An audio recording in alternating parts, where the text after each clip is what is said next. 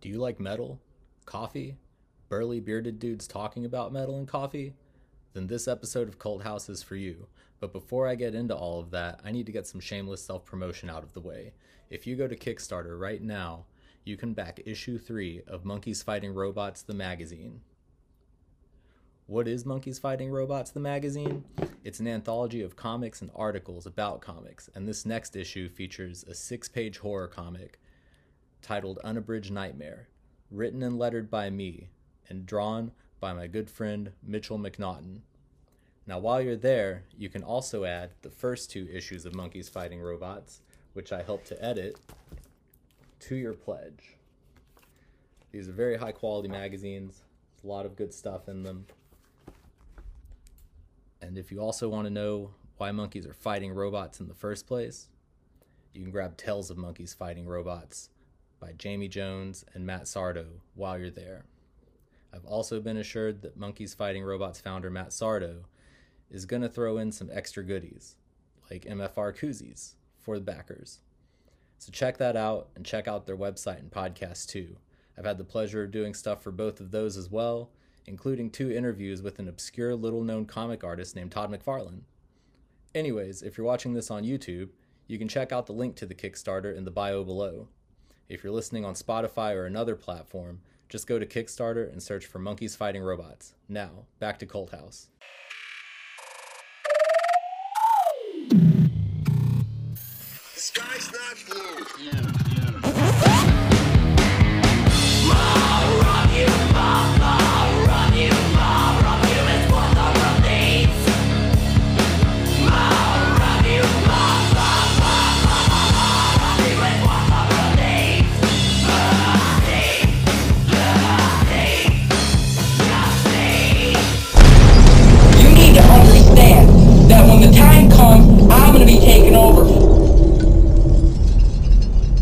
Welcome back to the Cult House podcast. I'm your host, Roger Riddell, and joining me today is drummer Mike Miczek from Chicago death metal mainstays Broken Hope, uh, Sludge Purveyors, The Atlas Moth, and the district manager of Chicago's Dark Matter Coffee. How you doing today, Mike? Woo, doing good, Roger. Thanks for having me, yo. Yeah, there's a lot of stuff to have to run through there. Oh God, yeah. the list gets longer. We like to joke that there's only like three drummers in the Chicago metal scene, and uh, that incorporates about 75% of all the bands. yeah, I know there was uh there's a Brazzers joke in there at some point. Oh God, yeah. uh like you all are just always getting passed around between probably like a half a dozen bands at any given time like i know um uh gabe from something is waiting uh is in like three other bands too oh God, yeah. And I just ran into him last week standing on the street. That's what you know. You're coming out of. We all rehearse in like the same general area. So you walk out at any given night, and you're going to run into Gabe, or you're going to run into uh, sometimes Gary, or maybe you'll see, uh, you know, some. It's it's hilarious, and it's like, what project are you working on this week? Are you covering for this guy, or are you playing with these guys now? Like sick. I had no idea that you had joined those 12 other bands. yeah like i remember um back in like 2010 2011ish when things were really kicking off like charlie fell was in three bands at one time too that sounds right. I don't know if it's a Chicago thing or a drummer thing, but shit, I'll take it. you know it's a it's a good drummer and uh i feel like a good bassist is kind of hard to come by too Dude, totally. I'll take that. You can't throw a rock in the city without hitting somebody that's trying to be a lead guitarist or a vocalist. yeah no one ever wants to make the jump to bass and here's the thing: like I, every time I talk to either a drummer, it's like, especially me, dude. I would love to play bass. And then you talk to a drummer, and it's like, talk to a bass player, and it's like, what else would you play? And it's like, yeah, I probably want to be a drummer. That makes sense. It's a rhythm section thing. yeah and um so you joined broken hope when they reformed like back in 2012 Yeah. and uh i had talked i think the year before that to uh shaun glass when i was doing that uh oral history of chicago metal for the av club Oh, nice. and uh i think at that time he was doing the dirge within stuff yeah. uh, but that was like right around the time that the metal scene had like kind of hit i guess maybe it's like more recent peak in that city Yeah. Dude, that's crazy. Wow, that's a throwback too. Because literally, when Shaun was recording that Dirge Within record, that's kind of how I got to know him because I was buddies with this cat named Don who ordered a recording, who owned a recording studio. And Don introduced me to Shaun because they were death metal guys from back in the 90s. And he came in one day and he was like, Man, who the fuck is this? And he was looking at all the patches on my jacket. He's like, Razor, you don't listen to fucking Razor. Like, what is a sacrifice? You don't know what the fuck that is. And then we got in a room and we started jamming. I think we jammed some trouble or something. And then, like, six months later, Don hit me up and he was like, yo, you need to talk to that Shaun guy that you were hanging out with because Broken Hope is reforming and they need a drummer. And you being the fucking, you know, 20 year old, 40 year old would be perfect for that. So it, it was, it's crazy because meeting Shaun around that time is literally how I kind of wound up getting an audition with Broken Hope and getting to meet those guys. Yeah, it's kind of nuts how um how just like rich the city's metal scene is. Like I feel like it's uh it, just the history of it. It's underrated as one of those cities that was really influential. Just going back to like um Master and Trouble and Oh, God, yeah. uh I think like at one point Syndrome was uh kind of big up there. Mm-hmm. Oh, dude. I mean, fuck yeah. And even uh Macabre as well, dude. You're Yeah. talking about like the solid foundations of like death and thrash metal really coming out of Chicago and like being the you, can't like look at an old school photo, especially even after LG passed, and you look at all the old and tuned photos, and those cats are rocking syndrome shirts. So like they knew what was up. They're kind of like the underdogs. Like we helped start it, but yeah, you're right. Totally just like didn't get the recognition necessarily that deserved. I don't know if it's a Midwest thing or what. You know, it's like uh there was so much going on when I was uh trying to like put together that history of it uh back in the day that I inevitably ended up like either not being able to connect with bands, like things just didn't line up, or there were just people that for whatever reason uh just kind of got overlooked just because of the whole process. And I just remember um people were really upset in the comment section on that that like I overlooked their favorite band from the 80s and it's like dude I tried to like get some of these people and their schedules just didn't line up. Why didn't you talk about Demented Ted, man? What about Oppressor? What about Usurper? And granted, all these bands started fucking years before I was even born. I just wound up not having a life and spent most of middle school and high school sitting on like metal archives, trading with people in like Germany for these old bands that I'd never heard of because it's not like you could go to Best Buy and get these CDs. Like this shit was already like 15 years out of print by the time I was trying to get into it. So it's Yeah, I wild. I remember- mean, it's a rich fucking history in this city. It's so solid. yeah, like uh Scott from Cyanide had like hooked me up with uh, a handful of recordings from around that time because you know like you were saying so much of it was just hard to find. Yeah, exactly. And now it's like, oh, the cyanide catalog's getting re-released. Fucking cardiac arrests albums are finally getting repressed and stuff. All these crazy like European labels. I mean, this is even the case with Broken Hope with Floga Records out of Greece, and all of a sudden they're re-releasing the first five, four or five records via Metal Blade, and shit's just like exploding. And it's like, whoa, I had no idea that people gave this much of a shit. Yeah, I mean, like for me, um, death metal was always kind of hit or miss for me, but a lot of the Chicago death metal bands kind of have like that. Um, there's like a groove to it, like it's almost like pre-death and roll, death and roll. You know? totally. I mean, dude, that's why I love Broken Hope so much, man. Because you got a song like Gorehog that's like straight up blast beats, and then in the middle, all of a sudden, it's like this fucking grooving slam thing, and it's like, dude, that's it's got everything in one song. That's like a minute and thirty seconds. Sick. I want more of that. Yeah, yeah. And um, how has uh this past year or so been for you? Just like not being able to tour. Oh, it's been awful. It's been- I mean, you, you know, it's it. We were joking, and I was talking with Stavros about this, like on the porch last summer when we were talking on, about all of it. And it's like, man, remember when we used to go out and do cool things, and now we're just defined by our day jobs? And then it was like, no, fuck that. We're still musicians. It's just we're grounded right now. But it was crazy, man. I had like we had at least Broken Hope had three or four festivals that canceled. Um, this Doom project I'm in called Canyon of the Skull, we had just dropped a record like two months before, and we had a slew of dates to promote it. One with Something is Waiting up in Madison, and that got dropped like the week that the lockdown happened. So it sucked, and everything like dropped down with it. I don't think I jammed with anybody for probably six months. It was just such a bummer. Everybody was scared. Everybody didn't know what to do. I was still going out and working with the public every day, so I was wondering if I was gonna like, you know, go visit my parents for the weekend and fucking kill them. so it was weird. I mean, in a, in a flash, everything was done. Everything was canceled, and it was terrifying. It was like, oh, where did my life purpose just go? Yeah, I've existed in like a three like square mile radius in the DC area for the past year because like I haven't even bothered trying to go to Kentucky to visit any family for the same reasons that you just mentioned. yeah, exactly. It was terrifying. And the only time I was able to get out of the city, it was like, well, we've got some friends in like Bumblefuck, Indiana that live on like, you know, 10 acres in the middle of the woods, and that's safe enough, right? And it was like, yeah, let's go. Just like at least get out of the city and breathe some fresh air and not have to have a mask on and worry about you know somebody coughing on you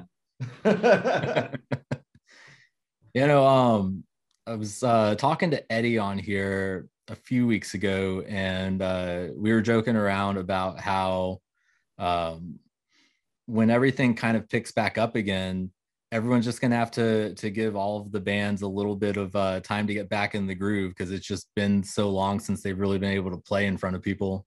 Oh yeah I am I am not looking forward. Well, I am looking forward to those first shows back. I mean, it's going to be fucking sweet. But totally true. I mean, in the case of Broken Hope, Jeremy and I started jamming closer to middle to late last year, and we kind of demoed some new songs and at least played through some oldies to get the rust off.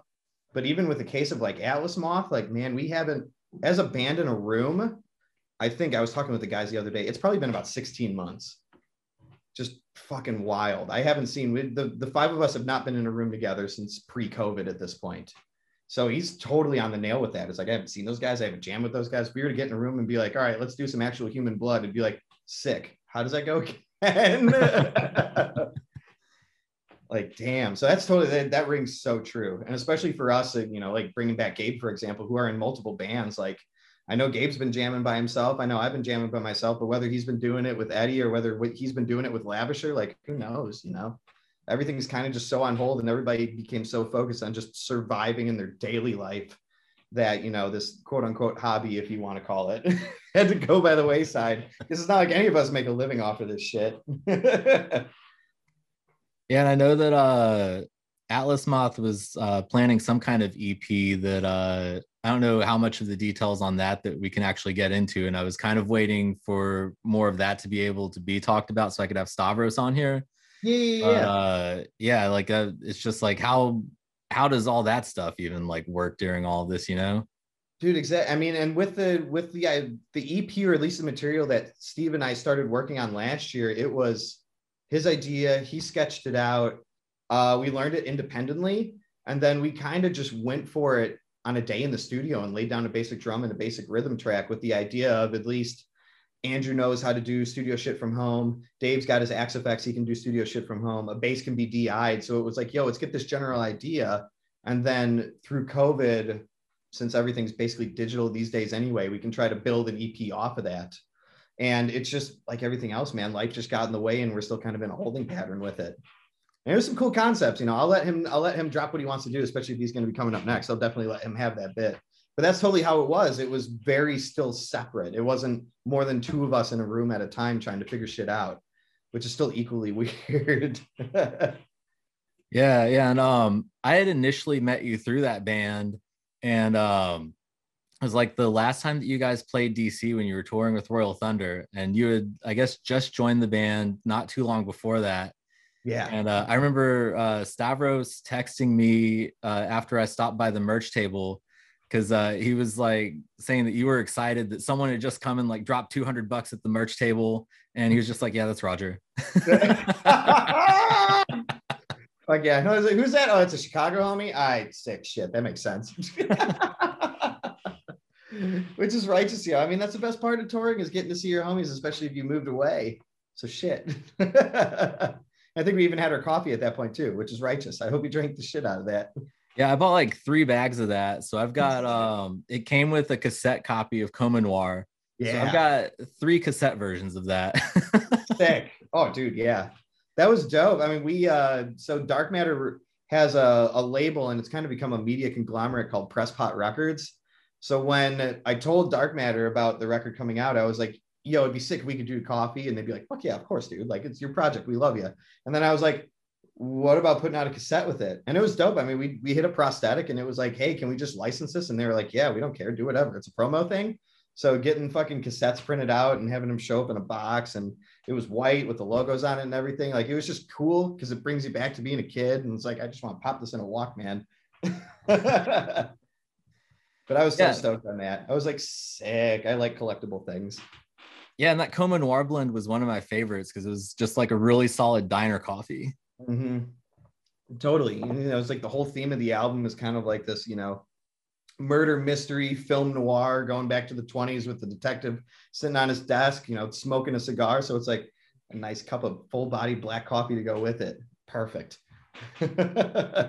Yeah, and um, how does the uh uh partnerships that you all do with different artists work? Because uh, I know that you all had the Nine Inch Nails one, and like part of the proceeds from that went to charity. There was the one with like Mastodon for uh Hope for the Day. There was the one with the Refused, and like so on. Yeah. Um, that's usually the artists. I mean, and what's what's interesting about all those uh blends that you mentioned, with the exception of Nine Inch Nails, all that's going through the drummers. So for the refused coffee, refused pick the charity, their drummer picked the coffees. Um, for every Mastodon coffee we done, Mastodon picked the charity, uh, the charity, but Brann was always our main connection for that. Um, for municipal waste, it's always been Dave. Dave is definitely the coffee hound. So it's really hilarious that this kinship with drummers and caffeine is definitely a thing.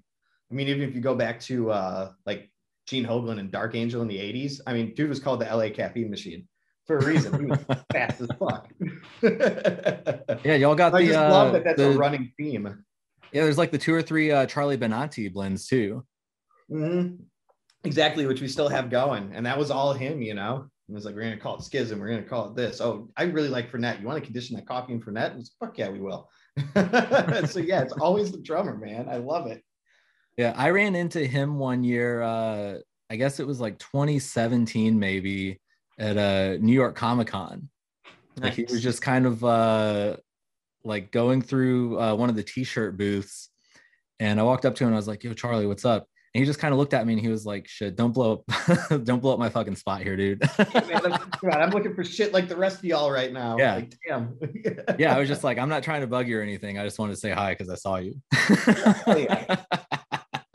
Dude, it's righteous. Him and uh, him and Jeremy from Broken Hope have become really uh, decent friends in the past couple of years, and literally all they shit to shoot about fucking horror movies all the time, dude. It's a great kinship to have. It's just we're all nerds, and that's what it is. If you're a metalhead, you're probably a nerd for good reason, because it's all about everything, man. It's a lifestyle, you know. So you immerse yourself in it. You need to know everything about it. Yeah, yeah. And um speaking of the horror movie thing, like it's pretty much how I always kind of explain death metal to people is that it's basically just really heavy and has a lot of horror themes. And the thing that like differentiates that from something like black metal is that black metal has all that like Tolkien and like Mhm. Satanism and stuff and all that. Oh, dude, totally. I mean, and that's there's a great. I remember. I don't know if it was the history of Cannibal Corpse or something. They were talking about when they were doing Eaten Back to Life, and they were like, "What the fuck is wrong with y'all?" And it's like, dude, it's just us getting a case of beer and watching Evil Dead 2 on a VHS tape and being like, "That's fucking gross and hilarious." Let's write a song about that. I feel like, I mean, definitely in the case of Broken Hope, that's definitely it. I mean, Jeremy is one of the biggest horror freaks I've ever met in my life, and I thought I had a decent base of knowledge. You know, when you're coming up and it's like, dude, you got to watch Evil Dead, you watch Night of Living Dead, you got to go find Dead Alive and watch the lawnmower scene at the end. You know, and then being exposed properly to that whole world, it's like, oh, this is gnarly. Also, this all makes sense now. And it's uh it's crazy the just of those movies that you mentioned, those directors went on to do like these big like mainstream blockbuster movies uh you oh, know, to 15, inadvertently 20 tie it later. right back to Lord of the Rings. Yeah, totally. I was like, yo, Peter Jackson is a brilliant artist. And it's like, yeah, you ever seen Bad Taste? Yeah, what's it uh what's it been like uh at Dark Matter for the last year? it's been it's been crazy man. So i was still running the uh mothership location when everything happened and it literally just became like a slower and slower clamp down before the city finally clamped down on all of it. So like leading up to it it's like okay pull the condiment bar. We don't want people commingling and touching things that other people are touching. Then we started wearing masks before there was even a mandate and then when it all shut down we immediately kind of pivoted and it's like cool everything's to go we're going to do one person in and out at a time. And then we adapted by having to do like an online ordering service where people could order ahead. so at least they could come in and get their shit and get out instead of waiting. Because like when you're doing one in one out, like the queues were long. So it was kind of a way to try to relieve that while still um, uh, conducting traffic at the same time. So it was just pivoting. It was a lot of uh, adaptability. It was a lot of thinking on our feet. It was a lot of patience. It was a lot of guidance. So you really learn a lot in a very short period of time, just on how to manage people, how to deal people, how to direct people, how to keep them safe, how to keep you safe. And I was actually really stoked at the foresight from the upper heads because it just seemed like in terms of our safety, they really acted quickly. And like we had glass guards before that was mandated by the rest of the city to try to keep people from talking at us and whatnot. So it was it was an experience. Basically, all of our shops turned into like some bodega style. You roll in and there's a giant glass thing, and thank you, sir. Here's a cup of coffee. Have a good one. Now, please get out. there's survival, and like uh, in terms of that, combine that with uh, like back of house web sales through our uh, um, online store, and just taking like kind of like how beer does when they take like vertical flights of different releases every year. We would take like four years worth of packaging from Devil's Lettuce and just be like, check it out get all five of them right now as like a collector's thing and that really helped too. So kind of digging into the back catalog a little bit of ingenuity a little bit of inventiveness and we was just like all in or all end dude. Like we pull out all the stops or we're not going to be here six months from now. So now that's been over a year it's really dope to see that adaptability really pay off and the fact that we still all have jobs Yeah, I remember uh, grabbing last year a few of those uh, blends that were just kind of like brought out for all of that. Uh, the I guess you all kind of just had uh, in the back there, uh, mm-hmm. either from just like the packaging or you were able to to throw those same blends together. Yeah, totally. I mean, it was definitely a combination of both. And for those that we couldn't recreate the actual blend, we at least tried to make it as similar as possible with whatever we had because obviously international trade was being halted too, and it's not like we could still go down to a coffee farm and check out what was going on because nobody had any idea what was going on. So it was cool. Yeah, it was either replicate the brands or at least get the coffees out. And there was some cool bag art that I hadn't seen in years that all of a sudden showed up, and I was like, "Oh, that's a throwback. That's kind of cool." yeah, and um, one of the other things that I've always kind of dug about Dark Matter is just the uh, the overall like kind of positive vibes that that company puts out there because uh, there's just like this really sort of uh, intentional effort to be involved in the community and to build this whole community around all of that. Uh, and so it always kind of struck me throughout the last year too just the messages that they put out through the beginning of the pandemic and then through all of the unrest uh, last summer uh, during the black lives matter protests and all of that. Um, uh, that just like really kind of makes me like that company that much more. Yeah, absolutely. And it, I mean, it was a good chance to also just be like, well, you practice in what you preach. And the fact that, you know, we've been working so closely with some of these communities already. And then really just being like, okay, so how really can we step it up now and work closely? We've done a lot of work with uh, My Block, My Hood, My City. We've done a lot of work with the Gage Park Latinx Council and just like kind of even solidifying those ties even more because like community is everything. Like that's your support system. Like without a community you're nothing. So really just being there and being supportive and listening and asking how we can help and how we can do that through art and coffee and collaboration even in a time where like people getting together is literally forbidden was definitely the big challenge. And i was glad that we were still able to kind of keep our ethos and work through that. Um, it's definitely something i'm super proud to be a part of. It, it, it really is a beautiful thing. Yeah and um, how do all the uh, fair trade relationships that you all have work? I mean, what's really, and these, granted, these were all relationships that were definitely forged before I started with the company, but what we really did was pivot to, and what's weird is that 2020 was the 10th anniversary of us working with the Pacas family down in El Salvador, you know, 10 years that we had been sourcing coffee for them. So these relationships and how they developed, we literally worked directly with the farms and especially in El Salvador and Guatemala it's you know we were going down there three to four times a season. We looked at coffee we talked with them about coffee we tasted coffee we went to the farms and then we purchased directly through them instead of going through you know a broker or some sort of trade organization or anything like that. So when the pandemic happened it became even more so important that we really strengthen those bonds because once again that sense of community it's like you know where the money is going. And especially in guatemala with our relationship with uh, finca san geronimo um, they were literally like you guys have no idea how much you've impacted not only our family but the workers here and this entire community from purchasing coffee from us for all these years.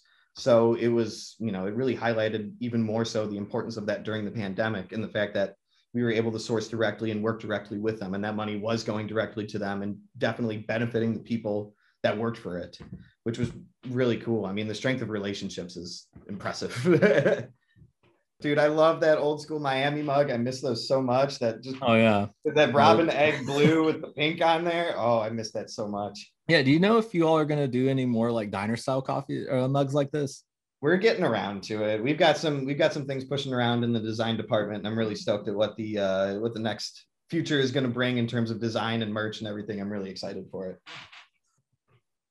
Yeah, no, you all uh, have a pretty strong merch game overall. Like I, uh, with the coffee packaging, I really Mhm. like the the local artists that you all are able to line up for that too. Oh my goodness, absolutely. And that really comes from just sourcing and dude, like the amount of shit that just comes from Instagram and literally some of the guys in the office just being like, dude, I like this artist. I like this artist.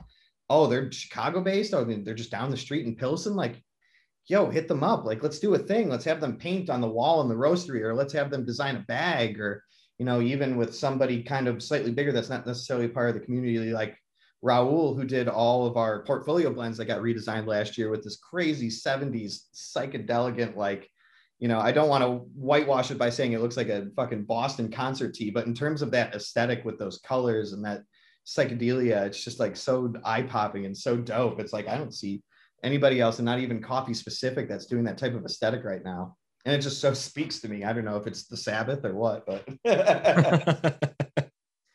yeah, and I know uh, last time that I was in Chicago, it was uh, that big 10th anniversary uh, street festival that you all had. Uh, what all went into kind of organizing that and uh, just kind of like lining everything up so that it ran smoothly?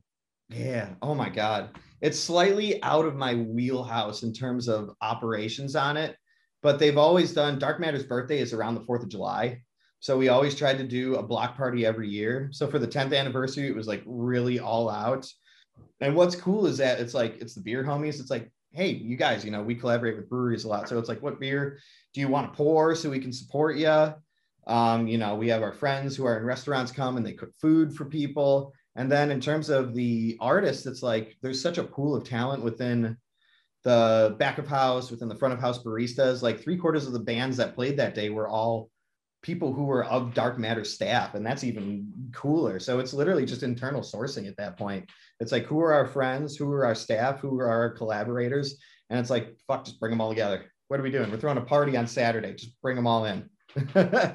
And That's I, fun. I- we try to do something like that every year. So it was really sad last year when that totally didn't happen. And I was like, man, that's like the one time everybody just gets together and it's like, fuck yeah, this community is awesome. The city is awesome. It's full of creative, positive, dope ass energy. Now let's drink some beers about it.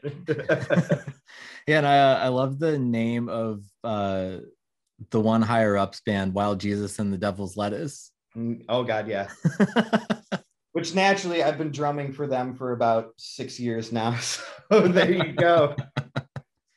Which is a hoot, man. You just get to lay back and just go with it. It's very much like that kind of uh I don't want to put it in like a in terms of like a I guess the best comparison would be something like Pigface, where it's like Pigface always exists because Pigface itself is the entity of those of the comprise of it of a certain period of time. So that's kind of like the idea behind Wild Jesus. It like it always is, and it doesn't matter who's in it because it still is because it's the essence overall.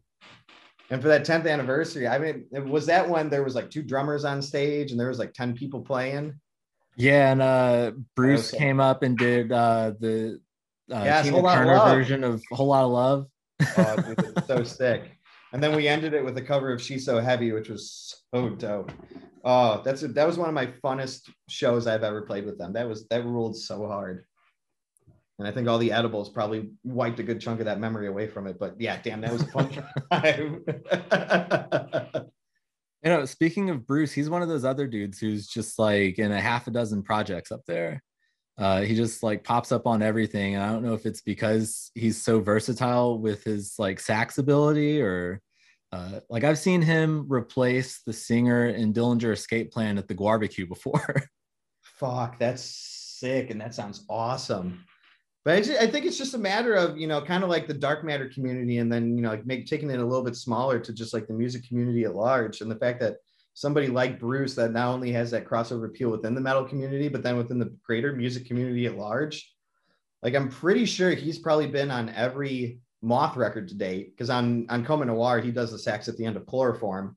Um, jamming with Canyon of the Skull, he's joined us on stage for Dark Lord Day at least twice now, just since it's like doom metal with no vocals. It's like, yeah, dude, just come fucking make noise over this shit. And then jamming with Wild Jesus, whether it's singing or whether it's with a saxophone. We did um Wild Jesus did a live stream a couple months back and we called it uh, Dark Matter TV, so DMTV, naturally. and we just filmed this like 10 minute improvisational thing and we had him jumping on saxophone and it was so dope. It was it was a hoot. Everybody was just vibing off of each other. It was the first time a lot of us have been in the room making music together since the pandemic and having him be a part of that was beyond fucking fun. It was just everybody was vibing. And it's like shit i don't remember anything i just played but it felt fucking spiritual. I feel alive again. Yeah, and uh, are you ever surprised at like how uh, big, I guess, in that area dark matter has kind of become? Because you all had locations in the United Center too, right? Yeah, we did have, uh, and I don't even know what the future of that is anymore. But yeah, we were, uh, we had the Mad West Cafe, and literally everybody who took a picture of that Michael Jordan statue for about two years had that little Dark Matter logo sitting in the back corner of the to-go window. So it's cool, man. I mean, it's uh, the outreach is crazy, and while we're you know, being a being the district manager for one of the district managers for Dark Matter now, you know, we're mainly in charge of hiring, and that's literally like the amount of people, not only from within Chicago that are impressed at the expansion, but even people from other cities that have just heard from us, and it's like, hey, I'm moving here, and you guys were like what I thought of in terms of a gig in order to get to the city. It's pretty cool. It's slowly going national, or it already is national, should I say? I mean, we have homies out in New York that are stoked on us. We got friends down in Texas now. It was one of our first, um, you know, COVID road trips once people started getting vaccinated was go down to Austin, go down to San Antonio, hang out with uh, the Black Angels at like the 13th floor bar and jam on some Roky Erickson and shit like that. So it's slowly, it's it's getting into the the, the zeitgeist. Yeah, and um, how does uh, everything work uh, with your position whenever you have to go out on tour?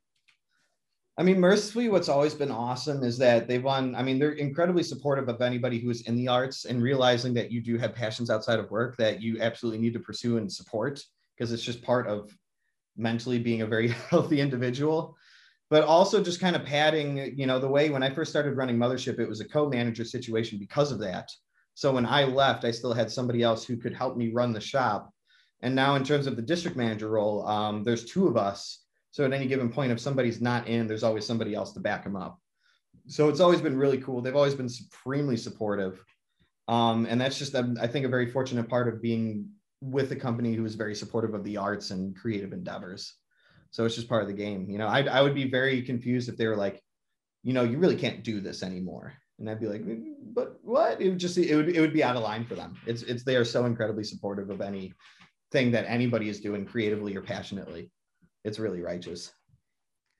Yeah, and it's uh speaking of touring, it's interesting kind of seeing now uh what these different tour schedules are looking like with a lot of bands going out on the road again. Yeah. Because there's a lot of major markets that they can't really hit yet because of the restrictions. But uh, at the same time, it means that there are people in these other markets that don't usually get hit who are finally getting these big shows. Um, what do you think the the that whole thing is going to look like for the next like couple of years? Do You think that you know the big markets will open up uh, soon, or do you think it'll be a little bit further down the road? You know, I think it'll be soon. I mean, considering that my ass was sitting in the United Center this past Friday watching a Bulls game, which is cool. There was barely fucking anybody in there, but just the fact that that's slowly becoming a reality in this city again, I think is really hopeful. I think it's really dope. Um, I'm sure when you talk to Stavros, he'll reiterate his theory of how everybody's kind of been knocked down a peg or two. So bands that were playing theaters are going to be playing clubs. Bands that were playing clubs are going to be playing fucking bars, and how everybody kind of goes down a peg because all these bigger bands are going to suck up all of these tour routes. Like, you know, it's always been the theory of, you know, once touring starts again, what is Slipknot going to do? They're not going to be filling like Allstate Arena. Are they going to like come through Reggie's? And if they do, I'm fucking there because that sounds awesome. But yeah, and I think it term it, it just comes to cap limits and what's allowed. And obviously that's going to vary from state and from city, which is kind of the clusterfuck of this whole thing was just being like, everybody do something different. But just based upon how Chicago is slowly opening, I'm hopeful that everything will slightly see some sense of normalcy again. I think by the time mid next year rolls around, it's going to look pretty much like it did pre COVID, or at least I'm hoping anyway. Just by the amount of shows I've seen, the amount of places I've seen, the amount of announcements. Broken Hope is supposed to play this uh, festival down in Monterrey, Mexico at the end of October. And so far, that all seems amazing. Like Cradle of Filth is the headliner. So, I mean, they've got a lot riding on this shit if they have to cancel it all of a sudden. It's not like some death metal festival and we're like the high brought in talent. but I'm just the fact that you're still seeing Psycho talking about shit. I mean, I'm I'm hopeful. So I guess it's kind of like we'll see how fall goes, and then take it from there. Yeah, yeah. Uh, speaking of Cradle of Filth, the one time that I got to see them was in uh, Chicago at the House of Rules, uh, which Oh. you know, for for anyone who isn't aware, that's the House of Blues. But uh, Oh, it's so goddamn true. Yeah. the uh, the funny thing about their set though was that for whatever reason, the like back projector thing didn't work so they were just playing to like this bright like blue white screen the entire show That's hilarious. God, it's like I mean, can somebody just put like a, a red spotlight on it or something? Just some, just something that's not like bright baby blue. it doesn't really go along with you know going and here's gilded cunt, and it's like no, no, that that doesn't work at all. Yeah, I mean, you'd think that they could have just like had someone roll the projector up and just played to whatever like curtain is behind it. oh God, no, exactly.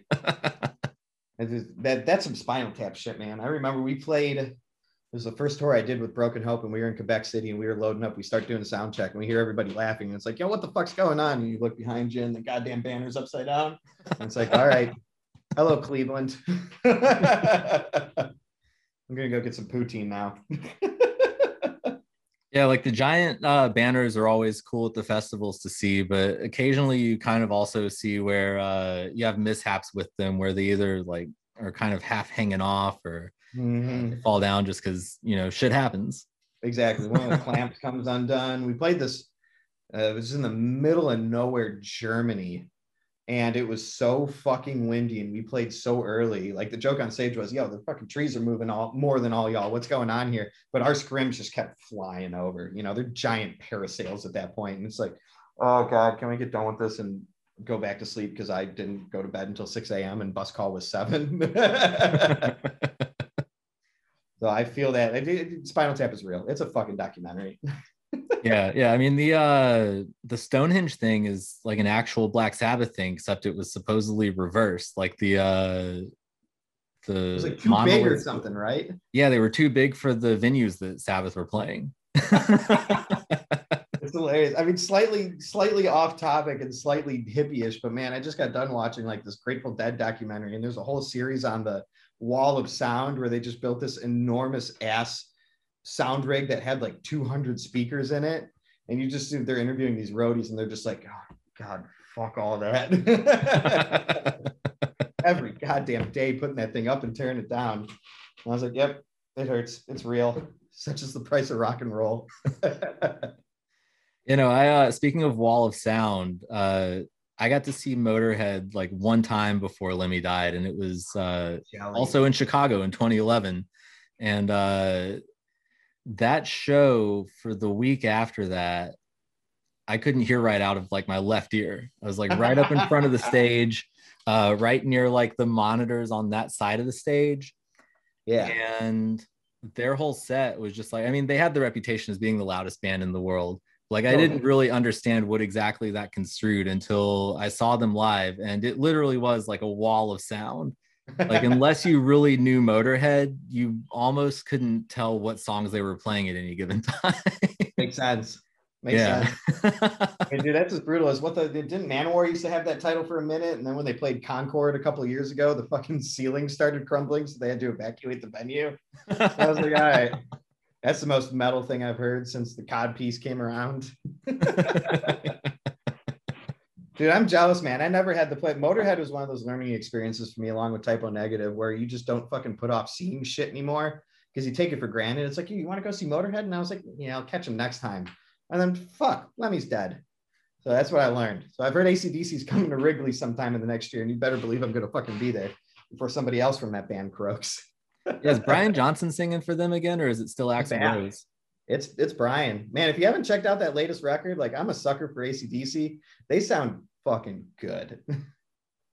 I mean, it, Yeah. if it ain't broke, don't fix it. It sounds like every other fucking ACDC record ever, but it's good. Yeah, I mean that's like uh that's the running joke with them is that they've made Back in Black like a dozen times after that. But I mean Oh, that's it's Slayer like did the same Motorhead has thing. done Yeah. Ace of Space a million times. You know? Ace of Space, Ace of Ace. Ah, Jesus. Drink more beer to that. You know, it's like uh Slayer has that reputation of being the ACDC of thrash because uh they pretty much stuck with the same formula the whole time they existed, except for like maybe on Diabolus and God Hates Us All. But those were like borderline nu metal. No, to, especially Diabolus. And I feel Yeah. like every thrash band, like even fucking Kreator was doing that shit. Testament was doing that shit. But you know, a lot of those records wound up being pretty dope. I need to go back and revisit Diabolus. I haven't listened to that in a long time, and I'm sure being more mature and not being some shit-eating 17-year-old that calls everybody who doesn't have a pair of Reeboks a poser. I will probably enjoy it a lot more now with some, you know, age and experience. That's the argument we'll always get into and say. And you know, talking with Stavros, you know who which two Metallica records are his favorite. Yeah. I mean, I love the Load album too. Yeah, Yeah. exactly. Which is just, I finally realized was just like, oh, so they went out and toured on the Black Album and they had Kyuss and COC open for them. So of course they tried to be a blues band after that. Makes total fucking sense to me. Yeah, I mean, like if you think about James Hetfield and Lars Ulrich's influences, uh, they kind of always wanted to be Motorhead. So Totally. Load is just Metallica being Motorhead. exactly. It's like, well, what do you do? Well, you just blues it up a little bit and then you give it a groove instead of pop, pop, pop, pop, pop, and it's like, okay, cool. Yeah, I mean, I think also that uh, as much as I love And Justice for All, that album's almost too technical for them to have ever been able to keep doing that for as long as they've just done Metallica. You know, like I, I don't think that they would have still been playing that kind of music today, anyways. They would have uh, probably retired by now. No, exactly. I mean, shit. I always tell people that if Injustice had the fucking production of Master of Puppets, in terms of some of the riffs on there, that would probably stand up as one of my favorite Metallica records. Like, holy shit. And I still hold the Black Album in high regard. We did that once when we were, when Atlas Moth was supporting Paradise Lost, and Steve would always be the night shift driver, and I would always sit up front with him after the show. And one night we were going to the hotel and we had a couple hours. So he was just like, let's put on the fucking Black album. And like we get through Enter Sandman and we just look at each other and it's like, man, that's how you start a fucking record. And then just go straight into Sad But True, which is like the heaviest thing they've ever written next to like the thing that should not be. And it's like, whoa. Yeah, you can't fuck with that album. Yeah, all of their albums start with a, a pretty good sort of arena anthem, uh, from like Black Album on, uh, except for like Saint Anger is kind of weird at the beginning because it's got that whole like frantic like tick tick tick tock thing. But oh god. Saint Anger in general is just like a weird anomaly in that band's uh, body of work. It really is. It's like it's Metallica, but it's in the garage. And it's like cool, but in hindsight, I don't think anybody asked for that. Well, like the way that that I kind of think of it now is like it's Metallica trying to be Korn. a little bit, you know, yeah, because it was a really conscious thing to like not do guitar solos and kind of strip everything down and make it sound really raw. Yeah, if you look at that time frame, I will piss a lot of people off now because of my age, but Saint Anger was the first Metallica record I owned. Just to blow people's minds there.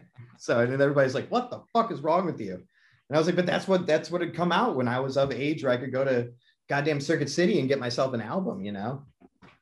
So it was weird. And I was like, what the fuck? This doesn't have Enter Sandman on it.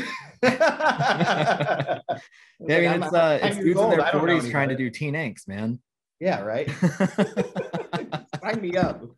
the uh, the funny thing about that album too is that uh, the original release for it, and I don't know if uh, if it still comes with that DVD, but the original release had that DVD where you could watch them playing it live in their rehearsal space, and that sounded better than the actual album. yeah, totally. I remember that. I think I remember getting a rip of that from like the library or something, and I was like, "Oh, it's a special edition. What is this?" And then you see some kind of uh, monster come out and put all of that into context as well, and it's like, "Whoa, what a shit show!" Yeah, I mean the one upside to that album is uh, Rob Trujillo bringing the chunky bass riffs. Dude, so sick. I love it. And he's been fucking fit the band perfectly. Yeah, he's uh he's been with that band now longer than any other bassist. Yeah, I was gonna say definitely longer than Cliff, and definitely yeah, and longer than Jason at this point too. Holy shit! Yeah, but I think he's played on the fewest albums, maybe. Yeah, right. I can't even name what even comes after Satan. I mean, I remember Death Magnetic. That's about it. Was there anything else around that? yeah, there's a hardwired to self destruct, Oh shit, that's right. and then there's uh, was- S and and M that's two before I saw like them last year. Fuck. That's right, because they had the good ones. We're so fucked. totally fucked. And I was like, all right, cool. I get it. I feel it. You know, And it's put uh Soldier Field on that tour, and it was like a 97.9 sponsored show. So they just played all the radio hits, and I'm sitting here being like, where the fuck is battery? I was like so bummed out by that set list. Yeah, dude, I was uh, I was right down in front of the stage during that show because I came up uh, during that week to hang out with Gobo and uh, to see that show. I dropped like The two band. Yeah, yeah. Local H uh, won the local band contest. you guys were on fucking Warner Brothers. Local band, my ass. you know, and then uh, when when I saw that Avenged Sevenfold was in that supporting spot, my immediate thought was, I wonder if there's like a, a clause in them being on this tour that they can't play any of the songs where they jack the riffs from Metallica songs. oh my god, yeah. that whole record. Oh my god, it's like them and Trivium like totally both did that. Where it was like, all right, now this was our big like radio active rock album, and now we're both now we're all gonna try to sound like fucking Metallica. And it's like, oof, you got a little bit too close to the sun on that. yeah, Avenged had a song on one of the WWE games a few years ago, and I don't remember what the song was called, but the the vocal melody for it was ripped straight from Sad but True. Oh, that's hilarious. It was like off just slightly. Damn, that's hilarious. I didn't even know that. I'm not. I'm not the biggest Avenged Sevenfold fan, though. I am very stoked. I love Brooks Wackerman because I loved uh, Bad Religion, and he was a badass drummer in that band. So after the fact that he went and joined Avenged Sevenfold, made me kind of like curious to go back and see what was going on with that now, because he's a sick drummer. Yeah, yeah, like they're one of those bands where I know that they exist and I know that they're good at what they do, but I don't particularly go out of my way to know anything more than that about them, other than like I've sat through them at an Ozzfest and I've sat through them at a Metallica show. Totally, and it's like cool, fair enough. That works for me. Don't need any more of that. I'm Yeah, it's like if I have I'm to listen to it. it, I'm cool with it, but like there's there's worse things that I could be subjected to. Yeah, exactly. I think the only time I purposely missed an opening band was when Maiden was doing Matter of Life and Death, and Bullet for My Valentine was the opening act. And I was like, cool, yeah, I've got no reason to show up early for that. I was like, no offense, guys, but I did that Maiden. What? Yeah, I, uh, I I saw them with photographed them opening for Slipknot one time, and they um, I was just like, this is this is just like standard meat and potato stuff. Like Exactly. it exists. Man, dude, it was like 2019, and Beetle will back me up on this. I'm a bass player in Atlas Moth, dude. Him and I went and saw Slipknot and Gojira uh, out at Toyota Park, and that was hands down one of the best shows I saw all of 2019. That was so fucking good. yeah, I photographed that show uh, at the Virginia stop too. Um, nice. Yeah, Behemoth was the opener with the giant fucking inverted crosses that spewed fucking smoke everywhere. I loved it. Yeah, it was Lamb of God on that tour too. Uh no, it was fucking Volbeat. Yeah, Yeah, which was like weird because it goes Behemoth, Volbeat, Gojira, and it was like something something isn't quite fit here. But those guys, I mean, Volbeat's fucking righteous, and Homeboys, they're old school death metal dudes. I mean, he's had when they've played Chicago, they have Dave from Jungle Rot fucking come out and sing a song. They have Barney from Napalm on their records. But it's just like it wasn't my cup of tea that day because it was like, dude, I just want to go pit. yeah. You know, I uh I get all of my tours like mixed up uh in my head at this point because I've seen so many shows and it's like uh Lamb of God I've seen with Slipknot a few times That's and so I've just seen them. They're one of those bands. It's like I love them, but they're also like Hatebreed, where they were on like every tour throughout right. the uh the 2000s. No, dude, exactly. Oh, last time I saw Hatebreed, fucking was obituary supporting them and both Madball and Terror as the opening acts. And I was like, fuck yeah. The amount of camo shorts I'm gonna see here tonight is gonna rule. But I'd never seen Hatebreed, and I stood on the fucking side of the stage with a couple of the obituary guys, and I was like, holy fuck, are they tight? It was said that was such a good show.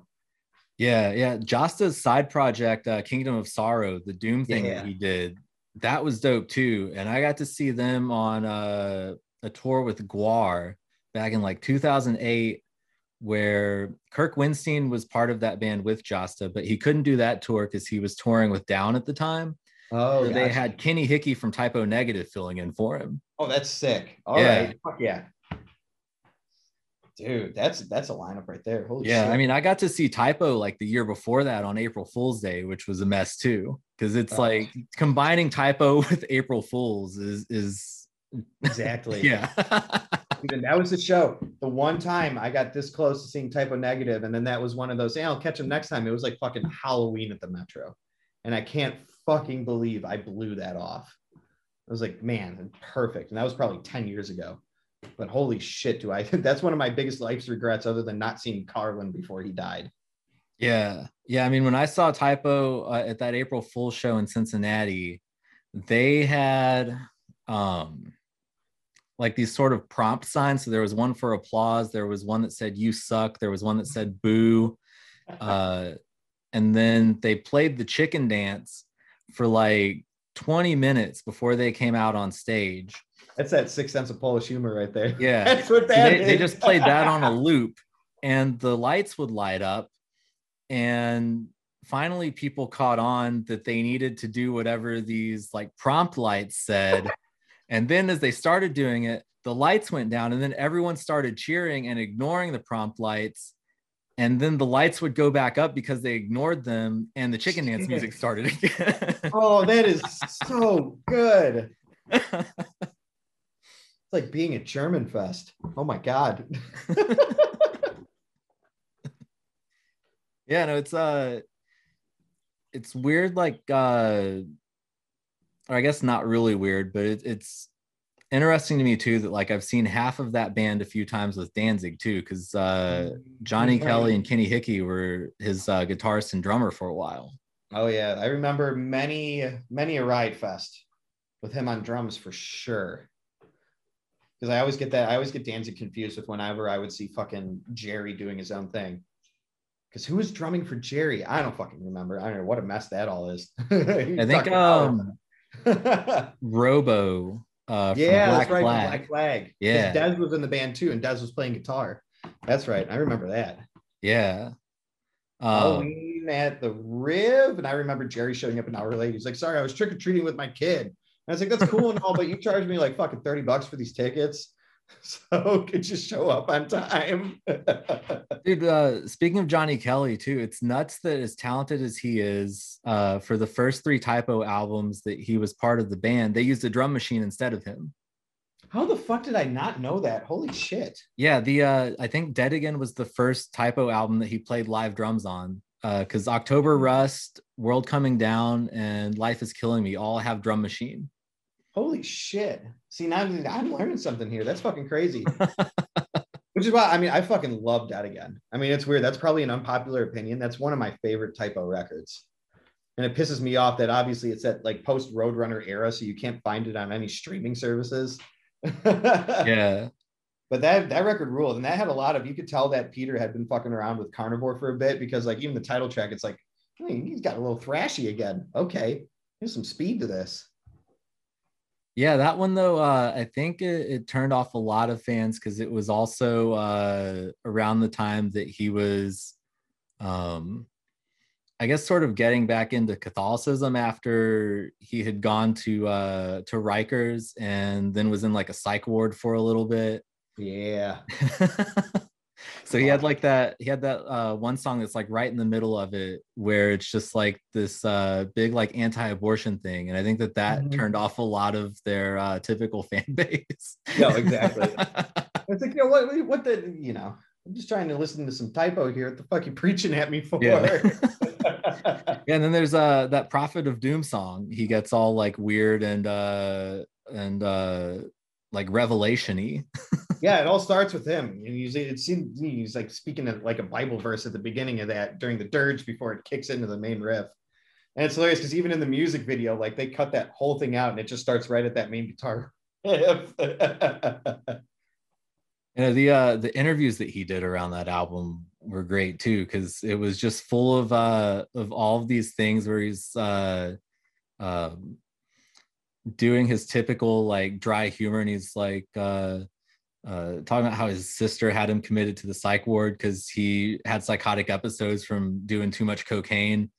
And there's a there was a quote that was in either revolver or decibel where he's just like blood while thicker than water is harder to clean up. And then it's a line in one of the songs on that album too. Yeah, right. truly the truly the prophet. Oh dear lord. Uh, perspective is everything. That's for damn sure. I don't know. If I was in a situation, would I get a little Jesus-y? Who the hell knows? Let's not get there. yeah well like uh after the rikers thing uh i think in one of those same interviews someone asked him what he learned from that and he was like uh you know if you're gonna if you're gonna kick someone's ass then you shouldn't uh tell them that you're gonna fucking kill them before you do it because that implies intent and they will use that against you Where'd you learn how the legal system works? yeah.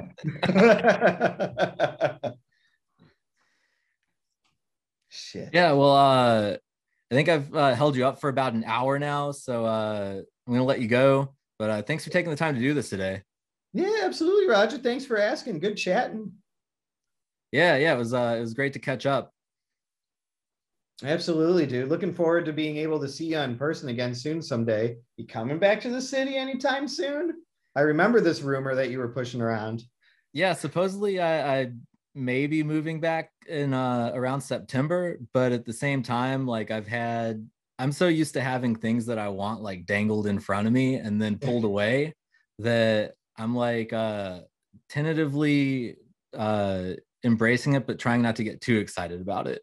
Yeah, fair enough. Believe it when you see it. And if Yeah. that isn't an analogy that can be applied to everything we just talked about in this past hour, then fucking hey. I'll believe it when I see it. When it all comes back. Shit. Run you, mama, run you, mama, run you,